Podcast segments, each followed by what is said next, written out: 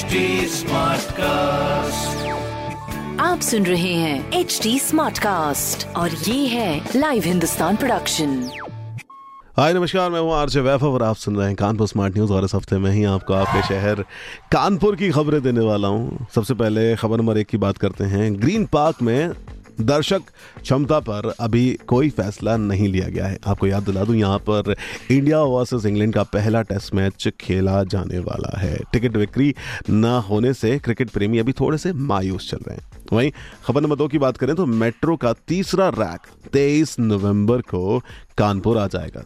यानी कि नए साल जनवरी तक शहर को सौगात देने के लिए तैयारी की जा चुकी है।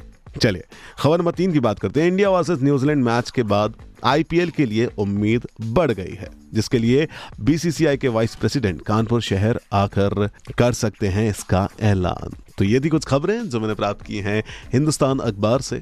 अगर आपका कोई सवाल है तो हमसे ज़रूर पूछिए। हमारे सोशल मीडिया हैंडल है फेसबुक इंस्टाग्राम और ट्विटर के लिए at the rate H T smartcast और ऐसे ही पॉडकास्ट सुनने के लिए लॉग ऑन करें W W W dot H T smartcast dot com पर।